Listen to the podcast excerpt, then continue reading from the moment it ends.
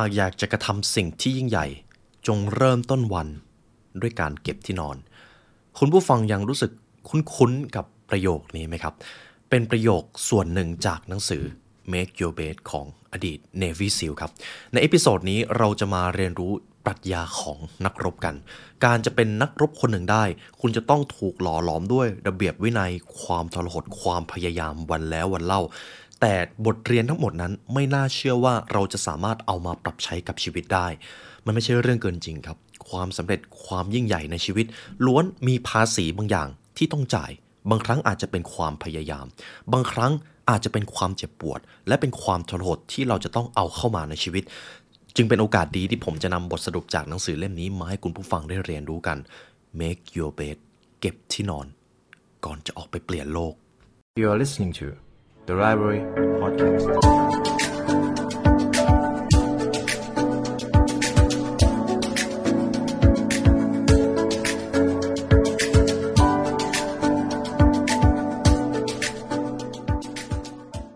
ตำราสู่ความสำเร็จและเนื้อหาพิเศษจากเรา The Library Premium Content รับชมทั้ง 2 ช่องทางได้แล้ววันนี้ทั้ง YouTube Membership และ www.thelibrarylearn.com เพราะการเรียนรู้ จะทำให้คุณเป็นอิสระ ผมมีโอกาสได้อ่านหนังสือเล่มนี้เป็นฉบับภาษาอังกฤษนะครับ ผมจำได้ว่าช่วงประมาณปีถึง 2 ปีที่แล้ว ผมก็ได้ทำสรุปหนังสือเล่มนี้เหมือนกัน แต่เป็นฉบับภาษาไทย แต่พอได้อ่านฉบับภาษาอังกฤษครับ ผมรู้สึกถึงความลึกซึ้งบางอย่างจากแก่นของภาษาเองมันจึงเป็นโอกาสดีที่ผมจะนำบทเรียนทั้ง 10 chapter ครับ หนังสือเล่มนี้จะมีอยู่ 10 chapter นายพลวินเลียมแมกราเรนครับ ตอนนี้เป็นอดีต Navy SEAL สหรัฐ หน่วย Navy SEAL คืออะไร หน่วย Navy SEAL หากให้พูดภาษาบ้านๆก็คือหน่วยรบพิเศษกองทัพเรือครับเท่านั้นเลยครับ ถ้าเป็นบ้านเราก็จะเป็นนักทำลายใต้น้ำจู่โจม และผมเชื่อว่าคุณผู้ฟังที่อาจจะติดตามผมมาตั้งแต่แรก ๆ เลยก็น่าจะเข้าใจคำว่ารบพิเศษกันมาระดับหนึ่งแล้ว ตอนที่ตัวผมเองก็ฝึกอยู่ในหน่วยรบพิเศษนะครับ แต่จะเป็นของกองทัพอากาศจะเป็นหน่วยคอมมานโด PJ ใน part นี้ใน episode นี้ผมจะนำบทสรุป ที่คุณวิลเลียมแมคเรเวนได้พบเจอในหลักสูตร และผมก็จะเสริมบทเรียนที่ตัวผมเองได้รับจากประสบการณ์จริงเข้าไปด้วย ที่มาที่ไปของหนังสือเล่มนี้ครับ คุณวิลเลียมแมคเรเวนเขาได้ตกผลึกว่า หากเขาจะเอาบทเรียนจากความตลดจากประสบการณ์ที่คิดว่ายากลำบากที่สุดในชีวิต เขาจะสรุปออกมาเป็น 10 ข้อครับ ทั้ง 10 ข้อนั้นมีอะไรบ้าง ผมจะค่อยๆ ไล่เรียงไปตั้งแต่ chapter ที่ 1 เลยนะครับ แล้วก็บวกกับวันนี้ครับ รู้สึกดีดมาก เพราะเมื่อเช้าทีมงานเอากาแฟมาให้กินเลยคิดอยากจะนำบทเรียนจากหนังสือเล่มนี้มาให้คุณผู้ฟัง เรามาเริ่ม chapter ที่ 1 กัน chapter 1ครับหากอยากจะกระทำสิ่งที่ยิ่งใหญ่ นี่คือสิ่งแรกที่คุณจะต้องปลูกฝัง ในจิตใต้สำนึก If you want to change the world start off by making your bed หากอยากจะเปลี่ยนแปลงโลกหรือกระทำสิ่งที่ยิ่งใหญ่ จงเริ่มต้นวันด้วยการเก็บที่นอนครับ เป็นที่มาที่ไปของหนังสือเล่มนี้นั่นเอง มาตั้งคำถามกันก่อนทำไมเจ้าการเก็บที่นอน มันมีอิทธิพลกับความสำเร็จและความพึงพอใจในชีวิตมาก ๆ เลย ผู้เขียนหนังสือเล่มนี้ครับ คุณแมคราเรนเขาบอกเอาไว้แบบนี้ครับ start your day with a task completed หากคุณเริ่มต้นวันด้วยความสำเร็จบางอย่าง วันนั้นมันก็จะง่าย นี่จึงเป็นเหตุผลที่ว่าทำไมผมมักจะแนะนำให้เริ่มต้นวันด้วยการทำสิ่งที่ท้าทายก่อน ผมจะนำบทเรียนจากหนังสือเล่มนี้มาให้คุณผู้ฟังนะครับ ในหลักสูตรนักทำลายใต้น้ำจู่โจมของสหรัฐอเมริกา เป็นการฝึกหน่วยรบพิเศษเพื่อที่จะคัดคนธรรมดา ให้กลายเป็นยอดนักรบ อัตราในการจบหลักสูตรครับ หากในหลักสูตรมีคนเข้าไปเรียน 150 คน ในวันสุดท้ายจะเหลือเพียงแค่ 30 คนครับ ซึ่งน้อยกว่า 50%ซะอีก จึงเป็นเหตุผลว่าที่ว่าทำไมหลักสูตรบัสหรือ Navy SEAL จึงเป็นหลักสูตรที่ขึ้นชื่อว่าโหดและหินมากที่สุดหลักสูตรหนึ่งในโลก ส่วนหนึ่งที่คุณแมคราเรนเขาเอามาถ่ายทอดลงหนังสือเล่มนี้ก็คือ ในระหว่างการฝึกหลักสูตรในทุกๆเช้าครับ ครูฝึกจะให้นักเรียนมายืนเรียงแถว แล้วครูฝึกก็จะเดินเข้าไปในห้อง เพื่อที่จะตรวจสัมภาระเครื่องแต่งกายและที่นอนครับ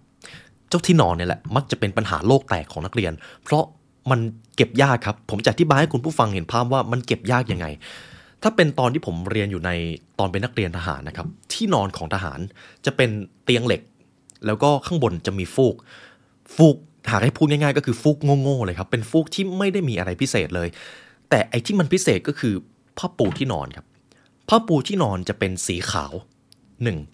2 ผ้าปูที่นอนนั้น นักเรียนจะต้องปูให้ตึงที่สุดครับ ตึงขนาดไหน ตึงถึงขนาดนี้ว่าถ้าหย่อนเหรียญลงไปในผ้าปูครับเหรียญจะต้องเด้งขึ้นมา มันต้องตึงขนาดนั้นครับ ซึ่งในทุกๆเช้า นักเรียนจะต้องมาจัดเก็บที่นอนของตัวเองให้เรียบร้อยอยู่เสมอ ผ้าปูต้องตึง ผ้าปูจะต้องไม่มีรอย และมันเป็นสีขาว แล้วก่อนที่นักเรียนจะได้นอนครับ หลายวันส่วนใหญ่จะต้องนอนพร้อมเหงื่อที่ออก แน่นอนมันก็จะเปื้อนใช่ไหมครับ แต่นักเรียนจะทำยังไงก็ได้ ให้ผ้าปู เป็นสีขาว มันก็จะมีผ้าปูสำรองอยู่ผืนหนึ่งครับ แล้วการที่จะทำให้ผ้าปูสีขาวมันตึงนะครับ เราจะต้องเอาเจ้าเข็มกลัด มากลัดผ้ากับฟูกเอาไว้ให้มันตึงมากที่สุด คุณผู้ฟังน่าจะเคยเข้าไปในโรงแรม แล้วก็เจอผ้าปูที่แม่บ้านเขาจัดเก็บไว้ให้ใช่ไหมครับ ต้องตึงกว่านั้นอีกครับ ต้องตึงมากกว่านั้นอีก ซึ่งแน่นอนบางทีคนเดียวอาจจะทำไม่ได้ด้วยซ้ำจะต้องเรียกเพื่อนเข้ามาช่วยปูที่นอน และบวกกับถ้าผ้าปูที่นอนเรียบร้อยแล้ว ก็จะมีหมอนใช่ไหมครับ หมอนปลอกหมอนเป็นสีขาว ปลอกหมอนจะต้องขาวสะอาดไม่มีรอย เมื่อนักเรียนจัดเก็บหมอน ผ้าปูครับมันจะมีผ้าคลุมคล้ายๆ กับผ้าเช็ดตัว เอามาคลุมหมอน ซึ่งผ้าคลุมหมอนนั้นก็จะต้องเป็นแนวเดียวกับเตียงของเพื่อนด้วย หากเราทำไว้อย่างดีเลย แต่แนวของหมอนไม่ตรงกับคนอื่น เราก็จะโดนอยู่ดีครับ มันเป็นปรัชญาที่ผมเชื่อว่าโรงเรียนทหารแทบทุกโรงเรียนจะเริ่มต้นให้นักเรียนฝึกสิ่งนี้ หลักสูตรรบพิเศษหลักสูตรนี้ก็เช่นกันครับ ถึงแม้จะขึ้นชื่อว่าเป็นหลักสูตรรบพิเศษที่โหดและหินที่สุดมีทั้ง O-Course มีทั้งการออกกำลังกายการว่ายน้ำหลักไมล์ทะเล แต่เจ้าการเก็บที่นอนนี้ก็เป็นสิ่งที่หลักสูตรให้นักเรียนใส่ใจไม่แพ้กันครับ ในตอนที่คุณแม็กราเรนเขาต้องได้รับการตรวจที่นอนนะครับ ส่วนใหญ่เขาก็จะไม่ผ่านครับ เพราะครูฝึกจะหาทางเล่นกับข้อผิดพลาดเล็ก ๆ น้อยๆอยู่เสมอเช่นอะไร ที่นอนมีฝุ่นผ้าปูที่นอนมีจุดดำเล็กๆ หรือบางทีครูฝึกเขาอาจจะมโนขึ้นมาเอง อันนี้เราก็ไม่รู้ครับ แต่ส่วนใหญ่แล้ว ต่อให้เราจะทำสมบูรณ์แบบขนาดไหน มันก็จะมีข้อผิดพลาดเล็ก ๆ น้อย ๆ ให้ครูฝึกได้เล่นกับเราเสมอ คุณแม็กราเรนเขาจึงเล่าเอาไว้แบบนี้ครับ ในตอนเช้าที่ครูฝึกเดินเข้ามา ทหารสหรัฐก็จะตะโกนคำว่า attention ครับ attention มันหมายความว่าให้ทั้งหมดยืนตรงเคารพกับครูฝึกนั่นเอง พอครูฝึกเดินเข้ามา ครูฝึกก็จะจ้องทุกกระเบียดนิ้วที่นักเรียนจัดเก็บ กระเป๋า อาวุธ เสื้อผ้าเครื่องแต่งกาย รองเท้าคอมแบทจะต้องมันเงาครับ และที่นอนครูฝึกจะไล่ตรวจไปทีทีละจุดตามเช็คลิสต์เลยครับ ซึ่งเป็นช่วงเวลาที่กดดันมาก คุณแม็กเราเรนเขาจ้องหน้าครูฝึก แล้วก็รู้สึกเลยว่า มันเป็นแรงอมหิตที่ไม่คิดว่าชีวิตนี้จะต้องมาเจอ จนท้ายที่สุดในวันที่เขาจบหลักสูตรเขาก็เพิ่งมารู้ว่า ทั้งหมดที่ครูฝึก พยายามให้นักเรียนใส่ใจ มันเป็นการปลูกฝังให้นักเรียนรู้ถึงความสำเร็จเล็กๆ ในช่วงเริ่มต้นของวัน ไม่สำคัญว่าในวันนั้น คุณจะเจอความยากลำบากในการฝึกขนาดไหน แต่คุณจะต้องเริ่มต้นวันด้วยชัยชนะเสมอ คุณจะเริ่มต้นวันด้วยคนขี้เกียจไม่ได้เด็ดขาด ฉะนั้นนี่จะเป็นปรัชญาและภูมิปัญญาอันลึกซึ้งของหน่วยรบพิเศษทุกคน เริ่มต้นวันด้วยชัยชนะ เริ่มต้นด้วยการเก็บที่นอน เริ่มต้นด้วยการทำสิ่งที่ยากก่อน แล้วเดี๋ยววันนั้นมันจะกลายเป็นเรื่องง่าย ฉะนั้นกฎข้อนี้ไม่มีข้อโต้แย้งใดๆ If you want to change your life and maybe the world start off by making your bed นี่คือปรัชญาข้อที่หนึ่งครับ ต่อไปจะเป็นปรัชญาหรือบทเรียนข้อที่สอง chapter 2 ครับ you can't go it alone หากคุณจะทำสิ่งที่ยิ่งใหญ่ คุณไปคนเดียวไม่ได้ If you want to change the world find someone to help you paddle สำหรับข้อนี้ครับ เป็นข้อที่ลึกซึ้งมาก เรามีความสำเร็จที่ต้องการใช่ไหมครับ ความสำเร็จส่วนใหญ่จะเป็นเรื่องที่ท้าทาย แต่คุณไม่สามารถไปคนเดียวได้ คุณจะต้องมีเพื่อนร่วมทางครับ เท่านั้นเลย ผมจะเล่าเรื่องราวของนายพลแมกราเรนให้คุณผู้ฟังเข้าใจนะครับ ในหลักสูตร Basic Underwater Demolition นะครับ สิ่งที่ท้าทายที่สุดก็คือการพายเรือ กลางทะเล แล้วก็การว่ายน้ำกลางทะเล ผมจะแบ่งออกมาเป็น 2ส่วน การว่ายน้ำกลางทะเล ทะเลน่ากลัวใช่ไหมครับ หากยิ่งไปตรงกลางทะเลนี่คือมันเราจะดูตัวเล็กไปเลย ซึ่งครูฝึกจะให้นักเรียนครับว่ายน้ำเป็นหลักไมล์ทะเล น่าจะทุกวันนะครับ1ไมล์ทะเลเท่ากับ 1.8 กิโลเมตรผมจะต้องว่ายน้ำ1.8 กิโลเมตรนั่นเอง ซึ่งในทุกๆ ครั้งในการว่ายน้ำนักเรียนก็จะมีบัดดี้ จะไปกัน 2 คน คือทหารเขาจะไม่ค่อยไปคนเดียวกันครับเพราะมันอันตราย นักเรียนทั้งสองคนจะต้องว่ายน้ำตีคู่กันไปครับ มันจะเป็นการว่ายท่า sidestroke ครับจะไม่ใช่ท่าฟรีสไตล์หากว่ายบนทะเลคลื่นมันจะแรง ถ้าว่ายฟรีสไตล์คลื่นมันจะโต้เรามากกว่า แต่ถ้าว่ายไซสโตรกเราจะเงยหน้าขึ้นมาทางเดียวครับ และเรากับเพื่อนก็จะจ้องหน้ากันได้ เวลาที่จะต้องว่ายไปกลางทะเลนั่นเอง แต่ประเด็นสำคัญมันอยู่ตรงนี้ครับคุณผู้ฟัง ด้วยความที่ทะเลมันน่ากลัวมาก บวกกับตอนกลางคืนนี่ยิ่งไม่ต้องพูดถึงเลย หากคุณไปคนเดียว โอกาสที่คุณจะสติแตกกลางทะเลสูงมากครับ มันอาจจะเป็นไปเกือบร้อยเปอร์เซ็นต์เลย แต่ถ้าคุณไปกับเพื่อน คุณจะรู้สึกปลอดภัย คุณจะรู้สึกอุ่นใจ เป็นการปลูกฝังให้นักเรียนรับรู้ว่า ไม่ว่าอุปสรรคข้างหน้ามันจะใหญ่และน่ากลัวขนาดไหน แต่ถ้าคุณมีเพื่อนร่วมทาง ยังไงคุณก็จะไปได้ ขอแค่คุณ อย่าทิ้งเพื่อนเท่านั้นเอง นี่คือปรัชญาจากการว่ายน้ำกลางทะเลครับ คือมันน่ากลัวจริงๆครับคุณผู้ฟัง กับอีกส่วนหนึ่งการพายเรือยาง คุณผู้ฟังน่าจะเคยเห็นภาพนักเรียนหลักสูตรรบพิเศษ แบกเรือยางไว้บนหัวหนึ่งเรือครับจะมีอยู่ประมาณ 5-7 คนแล้วแต่ขนาดของเรือแต่จะเป็นเลขคี่สองคนแรกอยู่ด้านหน้าสองคนส่วนที่สองก็อยู่ตรงกลางเรือ แต่จะมีคนสุดท้ายที่จะคอยคัดท้ายเรือ คนคัดท้ายเรือเปรียบเสมือนหางเสือครับ เพราะ ในหลักสูตรนักเรียนจะต้องพายมือครับจะไม่มีเครื่องยนต์นะครับ การพายมือก็จะต้องมีหางเสือด้วย แต่เรือไม่ได้มีหางเสือให้ นักเรียนคนสุดท้ายเนี่ยแหละครับ จะต้องเอาพายมาคัดท้าย แต่สิ่งหนึ่งที่ทำให้ผมได้เห็นก็คือ ทุกๆ การฝึกทุกๆ การเดินทางบนเรือยางไม่ง่ายเลย ในหนังสือเล่มนี้ครับเขาบอกเอาไว้แบบนี้ ในการพายเรือยาง หากคุณจำเป็นจะต้องแบกเรือยางไว้บนหัว ทีมเวิร์กทุกคนมีความจำเป็นมาก หากมีใครคนใดคนหนึ่งเห็นแก่ตัว ไม่ยอมเอาหัวไปดันเรือ เพื่อนที่เหลือก็จะต้องแบกรับน้ำหนักที่มากกว่าเดิม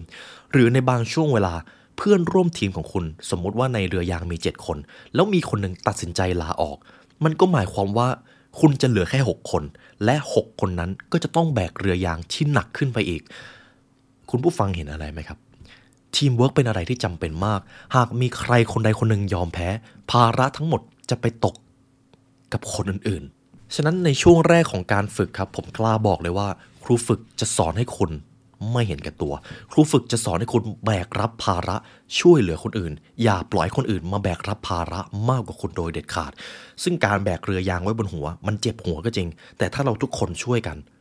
เราจะผ่อนความเจ็บปวดลงไปได้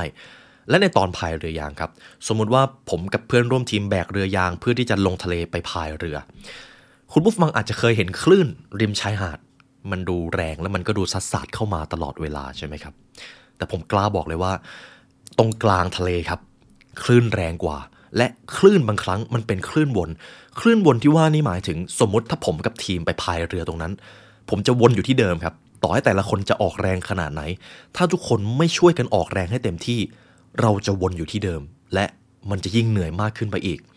ในหนังสือเล่มนี้ครับเขาบอกเอาไว้แบบนี้ครับ ในตอนที่นักเรียนนักทำลายใต้น้ำจู่โจม จะต้องพายเรือเข้าไปที่เกาะอีกฝั่งหนึ่ง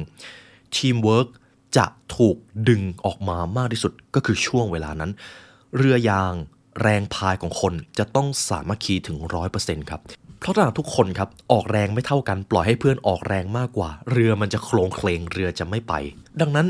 มีวิแค่วิธีทางเดียวครับ ที่นักเรียนจะสามารถหลุดจากคลื่นกลางทะเลที่โหมกระหน่ำได้ ทุกคนจะต้องออกแรงถึง 100%หากมีคนใดคนหนึ่งออกแรงเพียงแค่ 95%เรือจะเปลี่ยนทิศทางผิดเลยทันที เพราะคลื่นมันแรงใช่ไหมครับนายพลแมกราเดนครับเขาจึงบอกเอาไว้แบบนี้ มันเป็นการปลูกฝังให้นักเรียนรับรู้ว่า ต่อให้อุปสรรคทางธรรมชาติมันจะยิ่งใหญ่ขนาดไหน แต่ถ้าทุกคนออกแรงร่วมแรงร่วมใจกันถึง 100%และไม่ยอมทิ้งกัน ยังไง ทุกคนก็จะเอาชนะข้อจำกัดแห่งชีวิตไปได้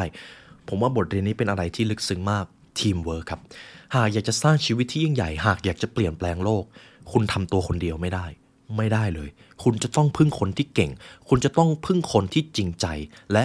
ร่วมทุกข์ร่วมสุขไปกับคุณ ลองหาคนรอบตัวในชีวิตครับ มีใครบ้างที่ตรงกับกฎข้อนี้ ต่อไปผมจะพาคุณผู้ฟังมาที่ชัปเตอร์ที่ 3 ครับ Only the size of your heart matters มีเพียงแค่ขนาดของจิตใจเท่านั้นที่สำคัญสำหรับโค้ดข้อนี้ครับ If you want to change the world measure a person by the size of their heart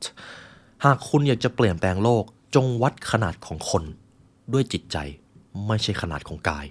ผมว่าข้อนี้เป็นอะไรที่ลึกซึ้งมาก ในตอนที่เรียนอยู่ในหลักสูตรรบพิเศษครับ ร่างกายแข็งแรงเป็นเรื่องจำเป็นมากก็จริง ความฉลาดก็เป็นสิ่งที่ขาดไม่ได้ แต่สิ่งหนึ่งที่จะวัดได้ว่าคุณจะจบหรือเปล่า คือจิตใจครับ จิตใจ ครูฝึกจะพยายามหาทาง กดจิตใจหรือบั่นทอนจิตใจของคุณให้มากที่สุด เพื่อที่จะดูว่าหากคุณต้องไปทำงานจริง คุณจะยอมแพ้หรือเปล่า เพราะในการทำงานของเจ้าหน้าที่นะครับ ทุกคนจะต้องเผชิญกับความเสี่ยง แต่ทุกคนจะต้องไปเป็นทีม หากมีใครคนใดคนหนึ่งปล่อยให้เพื่อนเข้าห้องไปเจออันตรายเพียงคนเดียว ทีนี้มันก็เละสิครับ ทุกคนก็จะตายกันหมดใช่ไหมครับ ในหนังสือเล่มนี้ครับคุณแม็กราเรนเขาบอกเอาไว้แบบนี้ครับ ในตอนที่เขาฝึกเป็นนักเรียนนักทำลายใต้น้ำจู่โจมอยู่ แต่ละคนก็จะมาจากแต่ละสถานที่ใช่ไหมครับ บางคนก็จะมาจากอินเดียอเมริกา อิตาลีอเมริกา แล้วก็เป็นอเมริกาจ๋าเลย ขนาดของไซส์มันก็จะแตกต่างกัน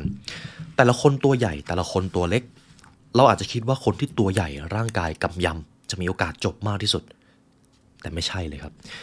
คนที่ขนาดตัวไม่ได้ใหญ่ อาจจะดูไม่ได้แข็งแรง แต่ถ้าเขามีจิตใจที่เพียบพร้อมมาตั้งแต่แรก คนนั้นแหละครับ จะเป็นคนที่พาเพื่อนร่วมรุ่นจบไปได้ด้วย เขาเล่าเอาไว้แบบนี้ ในหลักสูตรของเขามีผู้ชายอยู่คนหนึ่งซึ่งตัวเล็กมาก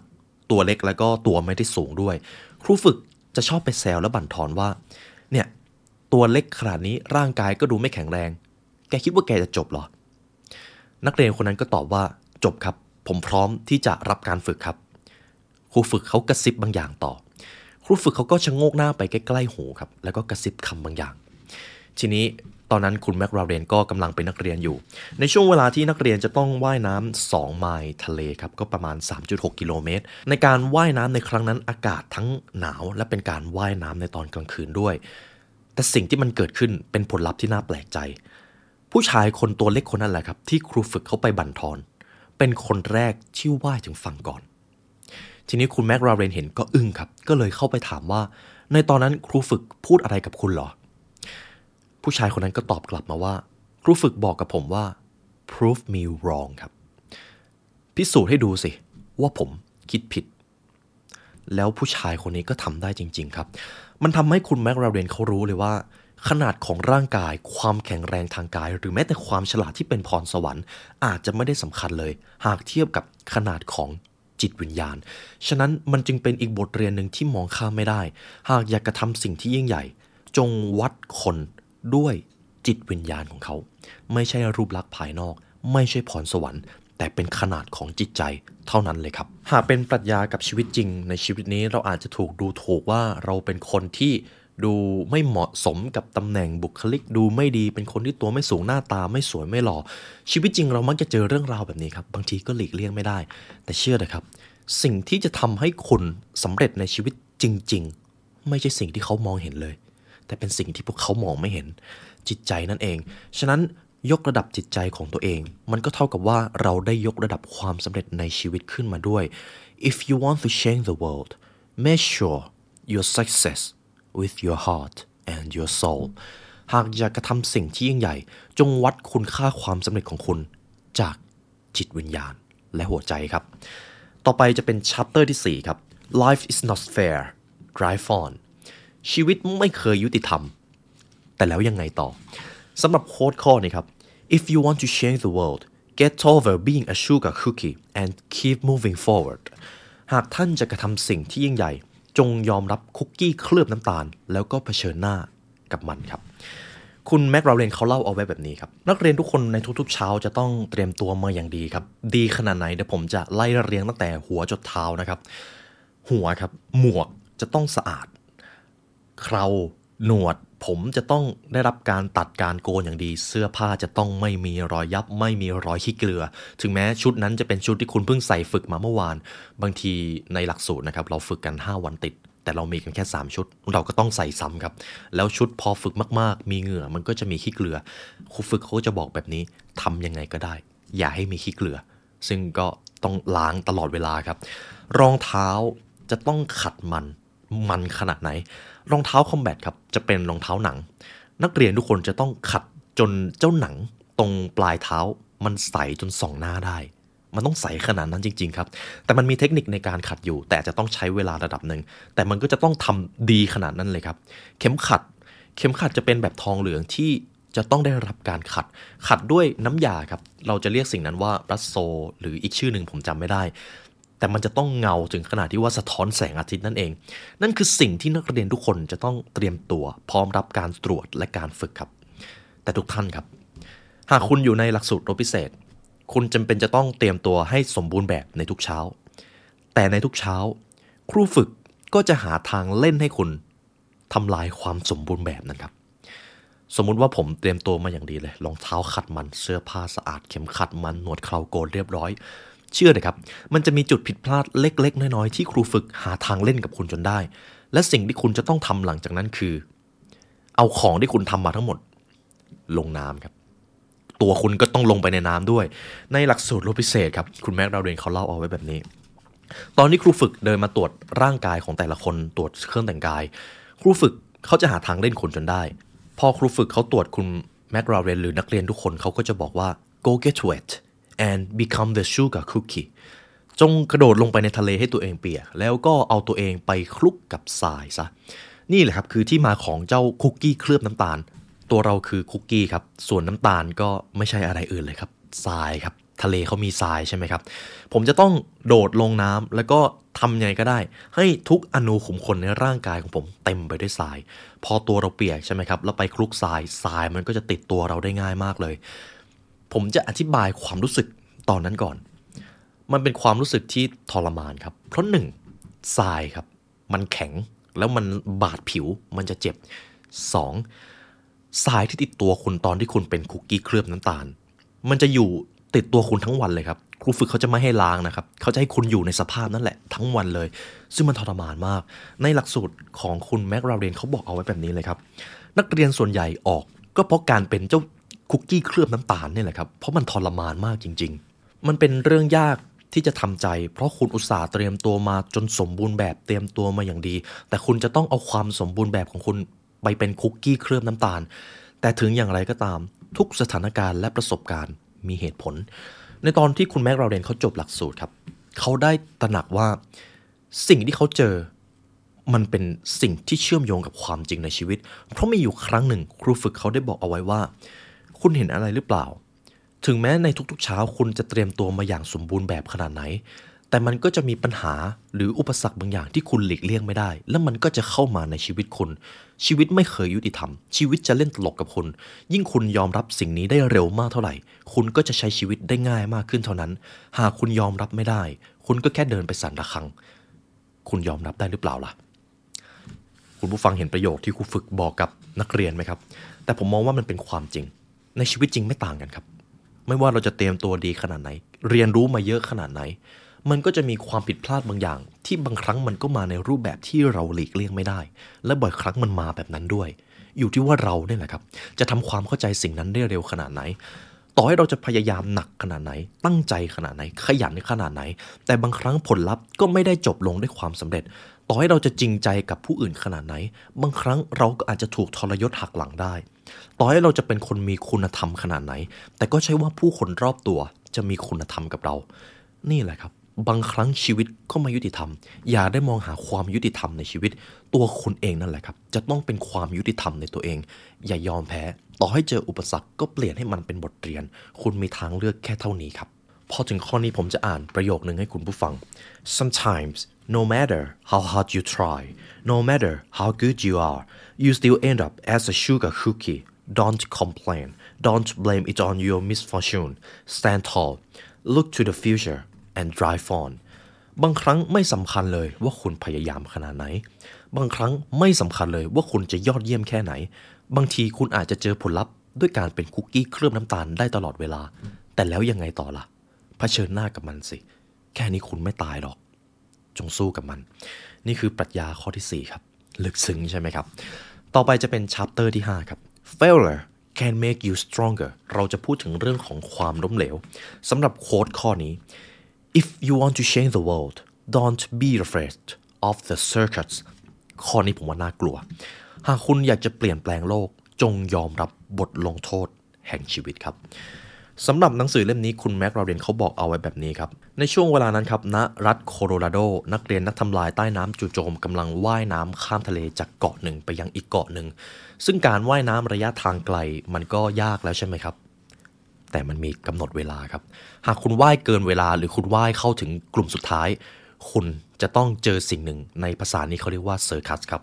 มันจะเป็นการลงโทษ ผมจะอธิบายให้คุณผู้ฟังเข้าใจคำว่า circus ก่อน สมมติว่าคุณผู้ฟังทำภารกิจไม่ผ่านนะครับ ไม่ว่าจะพายเรือไปถึงฝั่งช้าหรือว่ายน้ำช้า ในช่วงเย็นวันนั้น ครูฝึกจะให้คุณไปรับโทษต่อ ครูฝึกจะเดินไปบอกคุณแบบนี้ พวกคุณไม่ได้เรื่องเลย คุณไม่ผ่านเกณฑ์ด้วยซ้ำเย็นนี้เจอกัน คุณถูกบันทึกไว้ในรายการ circus ซึ่งเป็นสิ่งที่นักเรียนไม่อยากเจอที่สุดครับ circus คือในช่วงเย็นหลังจากที่คุณฝึกมาทั้งวันฝึกมายังเหนื่อยเลย แต่คุณจะต้องมารับบทลงโทษอีก 2 ชั่วโมงต่อจากนั้น ในขณะที่เพื่อนคนอื่นๆ ไปทำอย่างอื่น แต่คุณจะต้องมารับโทษครับ คุณอาจจะต้องออกกำลังกาย bodyweight หรือ calisthenics เป็นเวลา 2 ชั่วโมง คุณจะต้องเล่น O-Course เดี๋ยวตรงนี้ผมจะอธิบายภายหลัง แล้วคุณก็จะต้องอยู่อย่างนั้นนะครับ จนพระอาทิตย์ตกดิน 2 ชั่วโมงครับแล้วคุณผู้ฟังลองคิดดูว่าในตอนเช้าคุณรู้ตัวแล้วว่าเย็นนี้ คุณเจอ circus แน่ๆ คุณจะรู้สึกท้อไหมครับ นี่ก็เป็นอีกส่วนหนึ่งที่ทำให้นักเรียนตัดสินใจที่จะลาออก และในตอนนั้นคุณ McRaven กับบัดดี้ของเขาว่ายน้ำไปถึงฝั่งช้าครับ ก็เลยโดนตัดสินใจให้รับบทลงโทษ circus แต่จริง ๆ แล้วครับ ทุกคนจะต้องโดนครับ อยู่ที่ว่าโดนเมื่อไหร่เท่านั้นเอง มันเป็นการให้นักเรียนเตรียมพร้อมรับมือกับหายนะที่จะเข้ามา ในตอนนั้นคุณ McRaven กับเพื่อนก็โดน circus ไปตามระเบียบครับ โดนทั้ง O-Course โดนทั้ง calisthenics 2ชั่วโมงเต็ม O-Course the obstacle course ครับ ตรงนี้ผมจะอธิบายก่อน จุดเด่นของหลักสูตร Navy SEAL มันจะมีสิ่งหนึ่งที่เรียกว่า o c o r d o c o r d จะเป็นลานกีฬากลมๆครับ มันจะมีสถานีให้นักเรียนเอาชนะภายใต้ระยะเวลาที่กำหนด มันจะมีทั้งปีนป่ายกำแพง วิ่งเท้าเหยียบล้อยางแล้วก็ขึ้นหอสูงแล้วก็ลงเชือกผมว่าตรงนี้แหละทีเด็ด ซึ่งภายในระยะเวลาที่กำหนด นักเรียนจะต้องวิ่งปีนป่ายปีนเชือกข้ามกำแพงไม่ได้หยุดเลยครับ ซึ่งแน่นอนมันเหนื่อยครับ และในตอนนั้นหลังจากที่พวกเขารับเซอร์คัสหรือบทลงโทษจากการไม่ผ่านภารกิจเสร็จ เขาได้พบสิ่งหนึ่งก็คือ ถึงแม้ว่าตอนนั้นเขาจะรู้สึกเหนื่อยเจนตายขนาดไหน แต่ในวันถัดไป เขากับบัดดี้ของเขายังเลือกที่จะไม่ยอมแพ้ พวกเขาพยายามที่จะเผชิญหน้ากับความยากลำบากในการฝึกต่อ และสิ่งที่เขาได้พบก็คือ เขารู้สึกว่าปัญหาที่เจอในวันนั้นมันง่ายมากขึ้น เพราะวันก่อนหน้า เขาเจอบทลงโทษมาแล้ว เขาทำเรื่องที่ยากที่สุดมาแล้ว มันทำให้เขาได้เห็นว่า อุปสรรคที่เขาเจอไม่ว่าจะเป็นช่วงใดในชีวิต หากเขาสามารถก้าวผ่านมันไปได้ อนาคต อุปสรรคใหม่ ๆ มันจะง่ายกว่าเดิมครับ ผมว่าข้อนี้อธิบายถึงความล้มเหลวในชีวิตได้ดีมาก ความล้มเหลวและอุปสรรคที่ท่านกำลังเจออยู่ในตอนนี้ หากคุณตัดสินใจที่จะเอาชนะมัน คุณจะเก่งขึ้น คุณจะฉลาดขึ้น คุณจะแข็งแกร่งมากขึ้น และมันจะทำให้ปัญหาที่คุณจะเจอในอนาคต เล็กลงครับ ฉะนั้นโอบรับอุปสรรค อย่ากกลัวความล้มเหลว หากคุณกลัวความล้มเหลวก็เท่ากับว่า คุณจะพาตัวเองไปเจอความล้มเหลวที่มันใหญ่กว่าเดิม ล้มเหลวตอนนี้ยังดีเสียกว่าใช่ไหมครับ พอถึงตรงนี้ผมจะอ่านโค้ดนี้ให้คุณผู้ฟัง In life you will face a lot of circuses you will pay for your failures but if you persevere if you let those failures teach you and strengthen you then you will be prepared to handle life's toughest moments ในชีวิตคุณอาจจะต้องเจอบทลงโทษที่มันดูไม่ยุติธรรม แต่ถึงอย่างไรก็ตาม ทุกความล้มเหลวมันมีภาษีที่ต้องจ่าย คุณอาจจะได้รับบทลงโทษหรือการกระทำที่คุณไม่ชอบ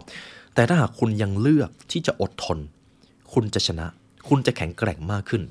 ฉะนั้นแล้วความจรดและความอดทนเท่านั้นครับ ที่จะทำให้ปัญหาที่คุณเจอเล็กลง แต่จริง ๆ แล้วตัวคุณต่างหากที่เก่งขึ้น อดทนครับ ปรัชญาแห่งความอดทนคือหนึ่งในปรัชญาที่ลึกซึ้งที่สุดในชีวิตของผม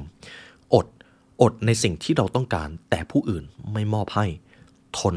ทนในสิ่งที่ผู้อื่นมอบให้ แม้ตัวเราจะไม่ต้องการ อดทนครับ เท่านั้นเลย ต่อไปจะเป็นชาร์เตอร์ที่ 6 ครับ you must dare greatly คุณจะต้องกล้าหาญ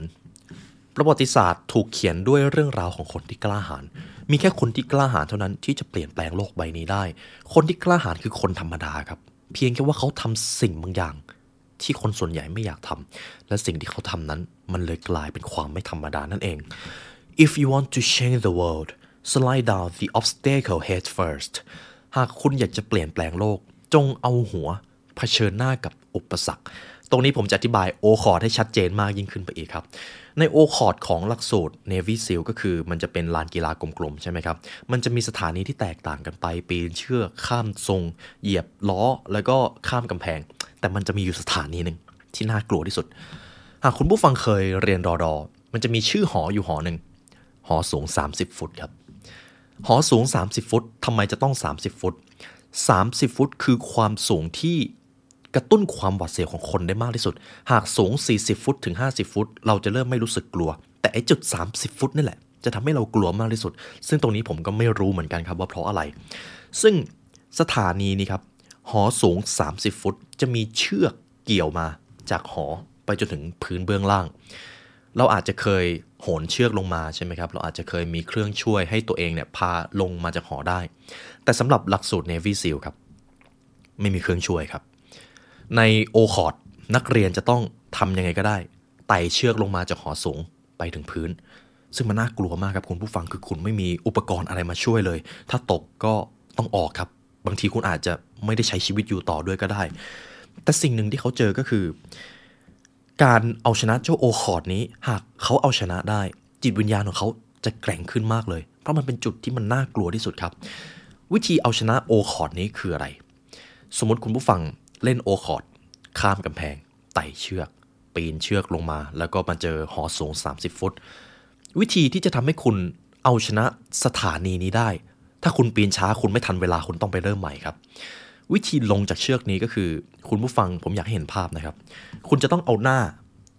ลงครับ คุณจะต้องเอาหน้าลง แล้วตัวเกี่ยวเชือกอยู่บนเชือก และจะมีขาอยู่แค่ข้างเดียวนะครับ พาดอยู่กับเชือกคอยสไลด์ไปเรื่อยๆ นี่เป็นวิธีลงเชือกที่เร็วที่สุดครับ ซึ่งมันน่ากลัวมากจริงๆ เพราะคุณต้องเอาหัวลง แต่ถ้าคุณไม่ลงเชือกด้วยวิธีนี้ คุณจะเสียเวลาไปเยอะมาก และคุณก็อาจจะไม่ผ่าน และถ้าคุณไม่ผ่านนานๆ หรือไม่ผ่านบ่อยๆ เข้าตามเกณฑ์ที่เขากำหนด คุณก็ไม่จบอยู่ดี นี่คือวิธีลงเชือกของเขา ซึ่งสิ่งหนึ่งที่คุณแม็กราเดนเขาเจอก็คือ ถึงแม้เขาจะกลัวมากเลย แต่เขาก็ต้องทำแต่ถ้าเขาทำได้ หากเขาเอาหน้าของเขา เผชิญกับอุปสรรคก่อนได้ เขาจะไปได้เร็วขึ้น ยิ่งเขารับความเสี่ยงมากขึ้น โอกาสที่เขาจะชนะ มันก็สูงขึ้น คุณผู้ฟังเห็นอะไรไหมครับ ในการลงเชือกจากหอ 30 ฟุต ถ้าคุณมัวแต่ระวังป้องกันทำให้ตัวเองปลอดภัยมากที่สุด คุณก็จะเสียเวลาไปโดยเปล่าประโยชน์ ผลลัพธ์สุดท้ายคุณก็อาจจะไม่ได้ผ่านโอคอร์ดอยู่ดี แต่ถ้าคุณกล้ารับความเสี่ยงบ้าง กล้าเอาหน้าลงเพื่อที่จะไปให้เร็วขึ้นบ้าง คุณอาจจะผ่านก็ได้ และเชื่อเถอะ ถ้าคุณเชื่อมั่นว่าตัวคุณสามารถเอาชนะความเสี่ยงนั้นได้ คุณจะไปได้เร็วขึ้น โอกาสความสำเร็จของคุณมันก็จะสูงมากขึ้น ฉะนั้นกล้ารับความเสี่ยงในชีวิตครับ ความสำเร็จของคุณขึ้นอยู่กับอิทธิพลหรืออำนาจในการกล้ารับความเสี่ยงของคุณ นี่จึงเป็นเหตุผลสำหรับข้อนี้ครับ จงเป็นผู้กล้าหาญ อย่าขี้ขลาด อย่าหวาดกลัว อย่าลังเล อย่าสงสัยในตัวเองโดยเด็ดขาด ฉะนั้นครับสำหรับบริบทชีวิตจริง ในแต่ละครั้งความสำเร็จของเราอาจจะต้องแลกมาจากการแตะขีดจำกัดของเราเอง มันต้องเอาชนะขีดจำกัดของเรา นั่นคือช่วงเวลาที่ดี หากคุณไม่กล้าแม้แต่จะเอาชนะขีดจำกัดของตัวเอง ความสำเร็จที่ยิ่งใหญ่ในชีวิตก็อย่าได้พูดถึง อย่าได้หวังว่าจะเป็นคนที่พิเศษแต่อย่างใด คุณจะต้องกล้ารับความเสี่ยง กล้าหาญ คนที่กล้าหาญคือคนที่กล้าคิด กล้าทำในสิ่งที่คนส่วนใหญ่ไม่กล้าทำเท่านั้นเลยครับ if you want to change the world be courage หากอยากจะกระทำสิ่งที่ยิ่งใหญ่ จงกล้าหาญครับ อย่าหวาดกลัว ต่อไปจะเป็น chapter ที่ 7 ครับ stand up to the bullies จงเอาชนะคนที่ชอบรังแกผู้อื่น และตัวคุณเอง คนที่ชอบรังแกผู้อื่นในที่นี้เราอาจจะแทนคำว่าพวกบูลลี่ใช่ไหมครับสำหรับโค้ดคอนะครับ if you want to change the world don't back down from the sharks หากท่านอยากจะเปลี่ยนแปลงโลก อย่ากก้มหัวให้กับฉลามครับ ในหลักสูตรนักทำลายใต้น้ำจู่โจมครับแน่นอนว่ายน้ำทะเลใช่ไหมครับ แต่ประเด็นมันอยู่ตรงนี้ ในซานคลีเมนเต้ครับเป็นเกาะเกาะหนึ่งในสหรัฐอเมริกา นักเรียนจะต้องว่ายน้ำจากเจ้าเกาะซานคลีเมนเต้ครับไปอีกเกาะหนึ่งแต่ความน่ากลัวของการว่ายน้ำในสถานที่แห่งนี้คือ มันเป็นทะเลหรือพื้นน้ำที่มีฉลามเยอะที่สุดครับ ฉลามครับฉลามจริง ๆ ด้วย ฉลามหัวค้อน ฉลามขาว ฉลามอะไรก็ตามแต่จะอยู่ในนี้หมดเลย ถามว่าถ้าคุณผู้ฟังจะต้องไปว่ายน้ำตรงนั้น กลัวไหมครับ เป็นผมผมไม่ไปด้วยครับเพราะมันน่ากลัวจริง ๆ ในตอนนั้นครับคุณแม็กราเรนกับบัดดี้ของเขาที่ชื่อว่ามาร์คครับก็จำเป็นจะต้องผ่านภารกิจนี้ไปให้ได้ เพราะถ้าคุณไม่ทำคุณก็จะไม่จบ ตอนที่เขาว่ายน้ำกับเพื่อน การว่ายไซสโตกเวลาขึ้นมาจากผิวน้ำทุกคนก็จะเห็นหน้ากันใช่ไหมครับจะว่ายอย่างนี้ไปเรื่อยๆ คุณแม็กราเรนเขามองหน้าเพื่อน เขาเห็นแววตาความหวาดกลัวของเพื่อนตัวเองครับ ซึ่งตัวเขาก็หวาดกลัวด้วย ความหวาดกลัวแสดงผ่านออกมาจากหน้ากากว่ายน้ำเลย เพราะมันน่ากลัวมากจริง ๆ ครูฝึกเขาบอกเอาไว้แบบนี้ ผมไม่รู้หรอกนะว่าคุณจะรอดจากภารกิจนี้หรือเปล่า แต่ยังไงคุณก็จะต้องเอาชนะให้ได้ จะมีฉลามมากมายอยู่ในท้องทะเลแห่งนี้ ทั้งฉลามเสือดาว มาโก้ชาร์กฉลามหัวค้อน และสิ่งที่น่ากลัวที่สุด ฉลามขาว ฉลามที่อยู่ในท้องทะเลแห่งนั้น พร้อมจะโจมตีคุณตลอดเวลา แต่ใช่ว่าคุณจะเอาชนะพวกมันไม่ได้ หากในระหว่างที่คุณกับเพื่อนของคุณกำลังว่ายน้ำแล้วมีฉลามเริ่มมาว่ายล้อมรอบตัวคุณ อาจจะอย่างเชิงครับ คุณจะต้องทำยังไงก็ได้ อย่าให้มันรู้ว่าคุณกลัว ยิ่งคุณทำให้พวกมันรู้ว่าคุณไม่กลัว มันจะยิ่งไม่กล้าโจมตีคุณ นั่นคือสิ่งเดียวที่คุณจะต้องเอาชนะ หากฉลามพวกนั้นมันเริ่มมารังแกหรือมาโจมตีคุณ รวบรวมแรงไปที่กำปั้น แล้วก็ต่อยเข้าไปที่ตาหรือเหงือกของมัน นี่คือวิธีเอาชนะ แต่ถ้าหากคุณแสดงความหวาดกลัว มันจะยิงพยองแล้วมันจะโจมตีคุณ คุณมีทางเลือกแค่นี้ครับ พอผมอ่านถึงตรงนี้ผมรับรู้ได้ถึงความน่ากลัวครับ คุณแมคโรเลนสัตยายไว้ดีมาก ในช่วงเวลากลางคืนนั้น ทัศนวิสัยของคุณมองไปได้ก็ไม่ไกล ยิ่งเป็นในท้องทะเลบางทีมือ เราอาจจะมองไม่เห็นมือตัวเองด้วยซ้ำแต่เราก็จะต้องว่าอยู่อย่างนั้น ฉลามอยู่รอบตัวเยอะหรือเปล่า ก็ไม่รู้ แต่เราจะต้องเตรียมตัวรับให้ได้ครับเขามีทางเลือกแค่นั้นเลย แต่มีเพียงแค่ความกล้าหาญความกล้าหาญเท่านั้นที่คุณจะแสดงให้มันรู้ว่าคุณไม่กลัว มันทำให้ผมนึกถึงภาพยนตร์เรื่องหนึ่งที่ชื่อว่า It ครับ เจ้าตัวตลกที่กินความกลัวเป็นอาหารนั่นเอง เวลาที่เด็ก กลัวเจ้าตัวตลกตัวนั้น ตัวตลกตัวนั้นมันจะยิ่งขยายใหญ่ดูน่ากลัวมากขึ้น แต่ในช่วงที่เด็กเริ่มไม่กลัว เริ่มกล้าเผชิญหน้า ตัวตลกตัวนั้นก็จะเริ่มหดเล็กลง เล็กลง เริ่มไม่ได้มีความน่ากลัวอะไร ผมว่าชีวิตจริงไม่ต่างจากสิ่งเหล่านี้เลย บางครั้งคุณอาจจะเจอฉลามมาว่ายล้อมรอบตัวคุณ แต่ยิ่งคุณกลัว ฉลามพวกนั้นมันจะยิ่งได้ใจ ฉลามพวกนั้นมันจะยิ่งเข้ามารังแกคุณมากขึ้น แต่ถ้าคุณแสดงความกล้าหาญแสดงจุดยืน แสดงถึงสิ่งที่คุณกล้าเผชิญหน้า หรือถ้าหากฉลามพวกนั้นมันเริ่มต้นเข้ามาโจมตีคุณ คุณก็แค่รวบรวมแรงไปที่กำปั้น หรือไปที่จิตวิญญาณของคุณ แล้วก็โจมตีพวกมันซะคุณมีทางเลือกแค่นั้น เพราะเมื่อใดก็ตามถ้าคุณกลัว ถ้าคุณปล่อยให้ความกลัวเข้ามาครอบงำการกระทำของคุณ ความสำเร็จ จะเป็นเรื่องที่ไม่เกิดขึ้น หายนะอาจจะเป็นเรื่องเข้ามาแทน จะมีคนเริ่มเข้ามารังแกคุณมากขึ้น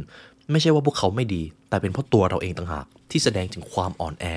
บางครั้งปัญหาในชีวิต อาจจะเกิดมาจากการที่เราไม่แสดงความเข้มแข็งออกมามากพอ จงเป็นผู้กล้าหาญจงเป็นนายเหนือความหวาดกลัว อย่าได้ถูกกำหนดชีวิตด้วยอุปสรรค หรือคนที่มารังแกคุณโดยเด็ดขาด หากไร้ซึ่งความกล้าหาญการกระทำสิ่งที่ยิ่งใหญ่ก็จะกลายเป็นแค่เรื่องเพ้อฝันในทันทีทันใด ฉะนั้นครับมีเพียงแค่ความกล้าหาญเท่านั้น ที่จะทำให้คุณเอาชนะอุปสรรคในชีวิต ผมจะอ่านประโยคสุดท้ายที่คุณ McRaven เขาสาธยายให้ฟังนะครับ ในชีวิต คุณจะเจอคนที่มารังแกคุณแน่ๆ คนรอบข้าง ในโรงเรียนคุณอาจจะเจอคนที่มาบูลลี่คุณ ในที่ทำงานคุณอาจจะเจอคน toxic เข้ามาเล่นงานคุณ แต่ถึงอย่างไรก็ตาม if you don't find the courage to stand your ground they will strike หากคุณไม่แสดงวิธีการหรือไม่หาวิธีการที่จะแสดงความเข้มแข็งของคุณ คุณจะโดนรังแกอยู่อย่างนั้นครับ ฉะนั้นมีแค่ทางเดียวเลย แสดงจุดยืน แสดงถึงความกล้าหาญออกมา และคุณจะหาความเข้มแข็งในชีวิตเจอเสมอ อยู่ที่ว่าคุณนั่นแหละ จะเลือกทำหรือไม่ ต่อไปผมพาคุณผู้ฟังมาที่ชัปเตอร์ที่ 8 ครับ rise to the occasion ในข้อนี้มีความหมายว่าอะไร เดี๋ยวผมจะอ่านโค้ดให้ฟัง if you want to change the world be your very best in the darkest moments สำหรับคำแปลข้อนี้ผมว่าลึกซึ้ง หากคุณอยากจะเปลี่ยนแปลงโลก จงเป็นตัวตนที่ยอดเยี่ยมที่สุด ในช่วงเวลาที่มืดมนที่สุด ผมจะอธิบายแบบนี้ครับ ในตอนนั้นที่คุณแม็กราเรนเขาต้องว่ายน้ำจะเป็นการว่ายน้ำอีกแบบหนึ่ง ในตอนนั้นครับนักเรียนนักทำลายใต้น้ำจู่โจม จะต้องทำภารกิจที่น่ากลัวที่สุดอีกจุดหนึ่ง เป็นการดำน้ำสกูบ้าใต้ท้องเรือครับ พื่อที่จะไปโจมตีอีกเรือหนึ่งตรงนี้ผมอาจจะไม่ได้ลงลึกมาก แต่สิ่งที่มันน่ากลัวก็คือ การดำน้ำในครั้งนั้นครับ จะเป็นการดำน้ำที่มืดที่สุดครับ มืดขนาดไหน คุณจะไม่เห็นมือตัวเอง คุณจะมีอุปกรณ์ช่วยหายใจตีนกบ ซึ่งคุณจะต้องว่ายอยู่ใต้ท้องเรือ และโอกาสที่จะหลงสูงมากครับ สมมตินะครับ ผมว่ายน้ำอยู่ใต้ท้องทะเล ซึ่งเป็นจุดที่มืดที่สุด ผมจะไม่มีทางรู้เลยว่าตอนเนี้ยผมว่ายไปถูกทางหรือเปล่า ผมจะมีเพียงแค่เข็มทิศให้ดู ผมจะไม่รู้เลยว่า ผมจะต้องหันหัวไปทางไหน ถ้าผมดูเข็มทิศผิด คือผมไปผิดเลยครับ ตรงนี้เป็นอีกส่วนหนึ่งที่นักเรียนกลัวมากที่สุด แต่ถ้าไม่ผ่านก็ไม่จบใช่ไหมครับ ก็มีเพียงแค่ทางเลือกเดียว ส่วนที่สำคัญอยู่ตรงนี้ครับ ก่อนที่นักเรียนจะเริ่มต้นทำภารกิจ ครูฝึกจะมาพูดกับนักเรียนแบบนี้ครับ tonight we find out which of you sailors really want to be frogmen คืนนี้เราจะรู้กันว่ากลาดสีคนไหน ต้องการที่จะเป็นมนุษย์กบอย่างแท้จริง เพราะนี่เป็นภารกิจที่ยากที่สุดใช่ไหมครับ หลังจากนั้นครูฝึกก็เงียบไปสักพักหนึ่งแล้วก็บอกว่า ในท้องทะเลนั้นมันทั้งหนาว มันทั้งมืด มันจะมืดมากกว่าที่คุณเคยได้เจอ ซึ่งนั่นหมายความว่า หากคุณปล่อยให้ความกลัวเข้ามาครอบงำหากคุณสติแตกแม้แต่เพียงเสี้ยววินาที คุณอาจจะล้มเหลวในการทำภารกิจโดยปริยาย นี่คือความยากสำหรับภารกิจนี้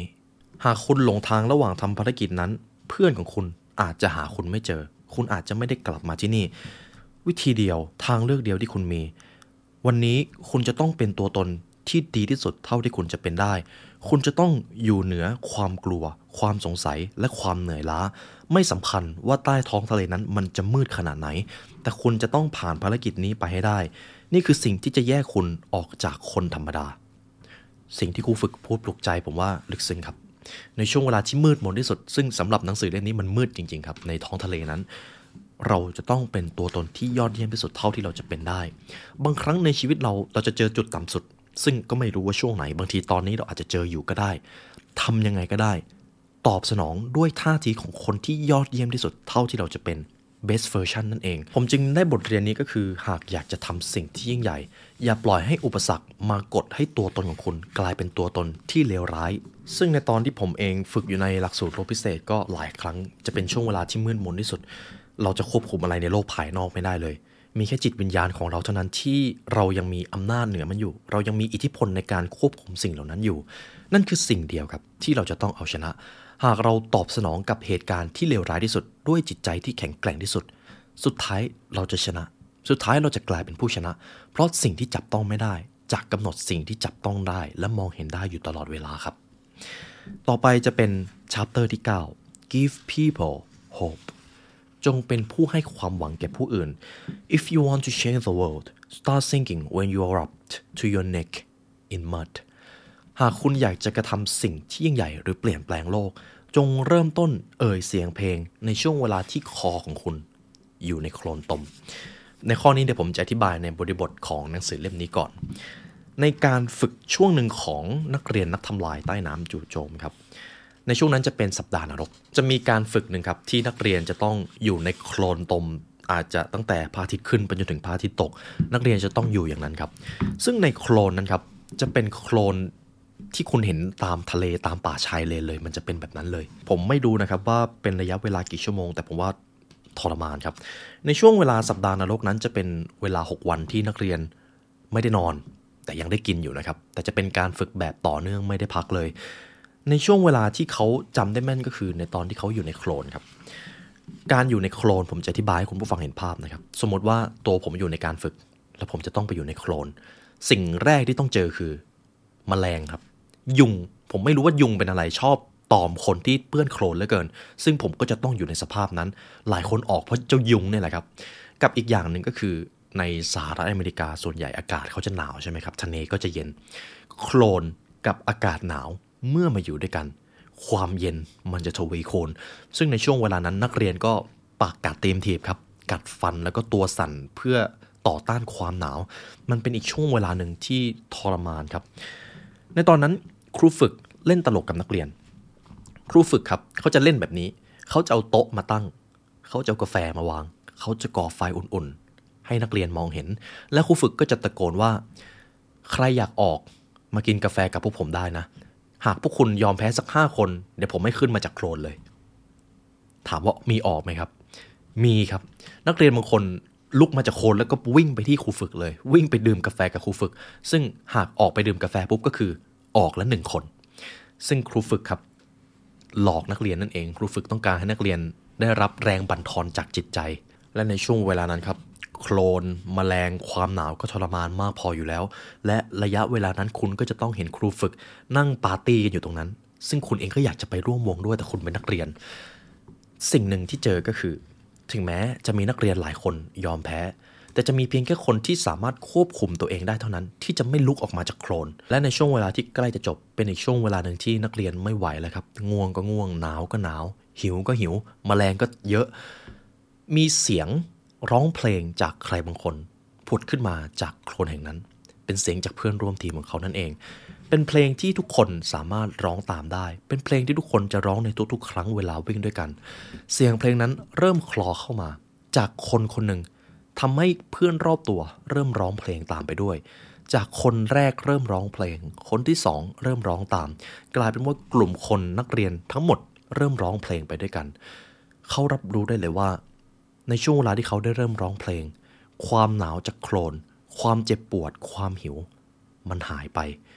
คลื่นเริ่มเชื่องช้ากับพวกเขามากขึ้น ลมอันหนาวเหน็บเริ่มดูอุ่นลง เมื่อพวกเขาเริ่มให้ความหวังซึ่งกันและกัน คุณผู้ฟังเห็นอะไรไหมครับ เพียงแค่เสียงร้องเพลงจากคนคนหนึ่ง เสียงนั้นมันกลายเป็นว่ามันไปกระตุ้นความหวังของนักเรียนคนอื่นได้ ชีวิตจริงไม่ต่างกัน คุณมีอิทธิพลกับคนรอบตัวมากกว่าที่ตัวเองคิด คุณจะเป็นอิทธิพลที่ดีหรืออิทธิพลที่แย่ ก็แล้วแต่ว่าคุณจะเลือกเส้นทางไหน แต่อย่าลืมนะครับว่า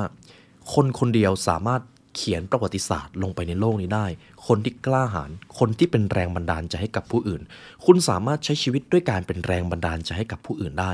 และผู้อื่นจะมีความหวังจากสิ่งที่คุณเป็น ผมว่านั่นคือสิ่งที่ดีที่สุดเท่าที่คนคนหนึ่งจะสร้างขึ้นมาให้กับตัวเองได้ ฉะนั้นครับจงเป็นความหวังแก่ผู้อื่น จงร้องเพลงออกมา ในยามที่ผู้คนกำลังพบเจอกับหายนะ แล้วเสียงร้องของคุณนั้นจะไปกระตุ้นความหวัง ของผู้คนในภายหลัง ผมจะอ่านประโยคนี้ให้คุณผู้ฟังนะครับ sometimes we will all find ourselves neck deep in mud someday that is the time to sing loudly to smile broadly to lift up those around you and give them hope that tomorrow will be a better day บางครั้งคุณจะค้นพบว่าตัวคุณกำลังอยู่ในโคลนแห่งหายนะของชีวิต เมื่อถึงเวลานั้นจงร้องเพลงออกมาให้ดัง ร้องเพลงจนสามารถไปกระตุ้นความหวังของผู้อื่นได้ และผู้คนรอบข้างของคุณ จะรับรู้ได้ถึงแสงแห่งความหวังของวันพรุ่งนี้ นี่คือ chapter ที่ 9 ครับ ต่อไป chapter สุดท้ายครับ chapter ที่ 10 never ever quit if you want to change the world don't ever ever ring the bell หากคุณอยากจะเปลี่ยนแปลงโลก อย่าเด็ดขาด อย่าสั่นระฆังครับ ในหลักสูตร Navy SEAL นะครับ ในช่วงแรกของการฝึกนักเรียนก็จะต้องมายืนปฐมนิเทศใช่ไหมครับ ครูฝึกเขาก็จะยืนอยู่ข้างหน้าเพื่อที่จะกล่าวให้กำลังใจนักเรียน ข้างๆครูฝึกจะมีระฆังวางอยู่ครับ เป็นระฆังที่หากคุณอยากจะออก คุณก็แค่ไปสั่นระฆัง วางหมวกลงกับพื้น แล้วคุณก็ออกได้เลย มันเป็นการบั่นทอนจิตใจนักเรียนส่วนหนึ่งสมมตินะครับ ยิ่งผมเจอความเหนื่อย ผมเจอความหิว การฝึกออกกำลังกายทั้งวันทั้งคืน พอผมหันหน้าไป โอ้โห เจอระฆังอยู่ ผมอยากจะเดินไปสั่นแล้วก็ออก นักเรียนทุกคนจะรู้สึกแบบนั้นครับ ผมจะเล่าเรื่องราวในช่วงแรกเริ่มของหลักสูตรให้ฟังนะครับ คุณแม็กดาเดนเขา ตอนนั้นเขาจบแล้ว พอเขาเป็นครูฝึกแล้วเห็นนักเรียน ยืนเรียงแถวกัน ครูฝึกคนนั้นก็เดินเข้ามาบอกกับนักเรียนว่า สุภาพบุรุษทุกท่าน วันนี้จะเป็นวันแรกของการฝึกสำหรับ 6 เดือนต่อจากนี้ คุณจะพบเจอกับช่วงเวลาที่ยากลำบากที่สุดในชีวิต และคุณกำลังอยู่ในหลักสูตรที่โหดและหินที่สุดสำหรับกองทัพสหรัฐ และครูฝึกก็พูดต่อครับ พวกคุณทุกคนจะถูกทดสอบทั้งร่างกายและจิตใจ มันจะเป็นการทดสอบที่คุณไม่เคยได้พบเจอมาในชีวิต และความจริงก็คือ คุณหลายคนที่ยืนฟังผมอยู่ในตอนนี้ อาจจะไม่ได้จบออกไปจากหลักสูตร คุณเห็นหรือเปล่า คุณอาจจะไม่จบก็ได้ แต่ ถ้าคุณรู้สึกเหนื่อยและคุณทนไม่ไหว คุณเห็นระฆังนี้ไหม หากคุณอยากจะออก คุณก็เดินมาสั่นระฆัง แล้วก็วางหมวก ผมจะพูดประโยคภาษาอังกฤษให้คุณผู้ฟังครับ ring the bell three times put your helmet on you are done สั่นระฆังสามครั้ง วางหมวกไว้ที่พื้น คุณจบ เท่านั้นเลยครับ หากคุณอยากจะออกคุณก็แค่มาทำตามนี่เอง หรือถ้าคุณไม่อยากออก พวกผมจะบีบคั้นให้คุณออกเอง คุณจะออกตอนนี้เลยก็ได้ เห็นอะไรไหมครับ นี่จะเป็นช่วงเวลาที่ครูฝึกเขากดดันนักเรียน ตั้งแต่วันแรกที่เข้าหลักสูตรเลย และในระหว่างการฝึกครับ ในช่วงนั้นจะเริ่มเป็น Hell Week ทุกคนจะเริ่มเจอบททดสอบที่มันเข้มข้นมากขึ้น ทั้งไม่ได้นอน แถมจะต้องเจอช่วงเวลาที่เหนื่อยที่สุด ครูฝึกก็จะเอาระฆังมาตั้งครับ ตั้งที่เดิม แล้วเขาก็บอกว่าคุณเห็นระฆังนี้หรือเปล่า ถ้าคุณอยากจะลาออกคุณก็มาสั่นระฆังได้นะ เนี่ย ถ้าคุณมาสั่นระฆังคุณก็ไม่ต้องตื่นตีห้าแล้ว ถ้าคุณมาสั่นระฆัง คุณก็ไม่ต้องมาออกกำลังกายวันแล้ววันเล่า คุณไม่ต้องไปว่ายน้ำไม่ต้องไปเจอความหนาวเหน็บ คุณก็แค่มาสั่นระฆังนี่เอง คุณจะทนไปทำไม แล้วคุณผู้ฟังเชื่อหรือเปล่าว่า เจ้าประโยคที่ครูฝึกพูดนะครับทำให้นักเรียนหลายคนตัดสินใจไปสั่นระฆังเพียบเลยครับ จึงเป็นเหตุผลว่าทำไม 150 คนมันจึงถึงเหลือ 30-40 คนได้อย่างง่ายดายในวันสุดท้ายครูฝึกก็ยังจะตอกย้ำต่อ เอาน่าถ้าคุณรู้สึกเจ็บปวด ถ้าคุณรู้สึกว่าคุณไม่อยากเล่น O-course แล้วมาสั่นระฆัง คุณไม่จำเป็นต้องมีชีวิตแบบรบพิเศษก็ได้ ยอมแพ้ไปเถอะ แต่จริง ๆ แล้วครูฝึกเขาต้องการทดสอบใจนักเรียนนั่นแหละครับเขาบอกเอาไว้แบบนี้ครับ ถึงแม้ว่าผมจะบอกให้คุณมาสั่นระฆัง ถึงแม้ว่าผมจะอยากให้คุณยอมแพ้ถึงขนาดไหน แต่พวกคุณรู้หรือเปล่า ขอให้ผมบอกคุณอย่างหนึ่ง ถ้าหากคุณออก หากคุณตัดสินใจที่จะไปสั่นระฆัง คุณอาจจะเสียใจไปทั้งชีวิตนะ หากคุณยอมแพ้ในเรื่องแบบนี้ คุณจะแน่ใจหรือเปล่า ว่าอนาคตตัวคุณจะไม่ยอมแพ้ไปด้วย การยอมแพ้ การท้อถอย ไม่ได้ทำให้ทุกสิ่งทุกอย่างมันง่ายขึ้นหรอกนะครับครูฝึกก็ยังตอกย้ำนักเรียนต่อครับ แต่ผมชอบประโยคนี้มาก เดี๋ยวผมจะอ่านเป็นภาษาอังกฤษให้ฟัง Let me tell you something if you quit you will regret it for the rest of your life quitting never makes anything easier การลาออก อาจจะทำให้คุณต้องเสียใจไปทั้งชีวิต การยอมแพ้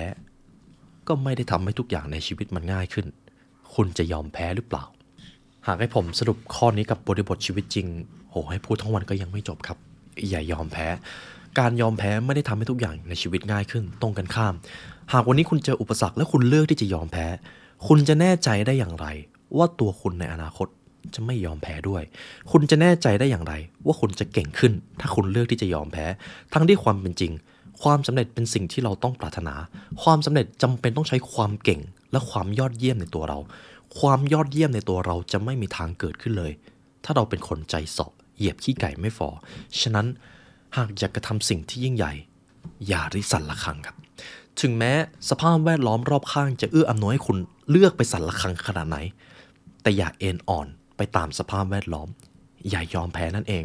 กฎข้อนี้ลึกซึ้งและไม่มีข้อโต้แย้งใด ๆ บางครั้งความเสี่ยงและความล้มเหลวจะเข้ามาหาคุณ คุณจะต้องยอมรับให้ได้ คุณไม่ใช่คนที่เกิดมาเพื่อที่จะเป็นคนธรรมดา คุณคือคนพิเศษ คุณมีภารกิจ มีเอกลักษณ์ มีความสำเร็จที่ยิ่งใหญ่ที่สามารถสร้างขึ้นได้ แต่ขอแค่นี้ก่อน อย่ายอมแพ้ อย่าได้สั่นระฆัง if you want to change the world don't ever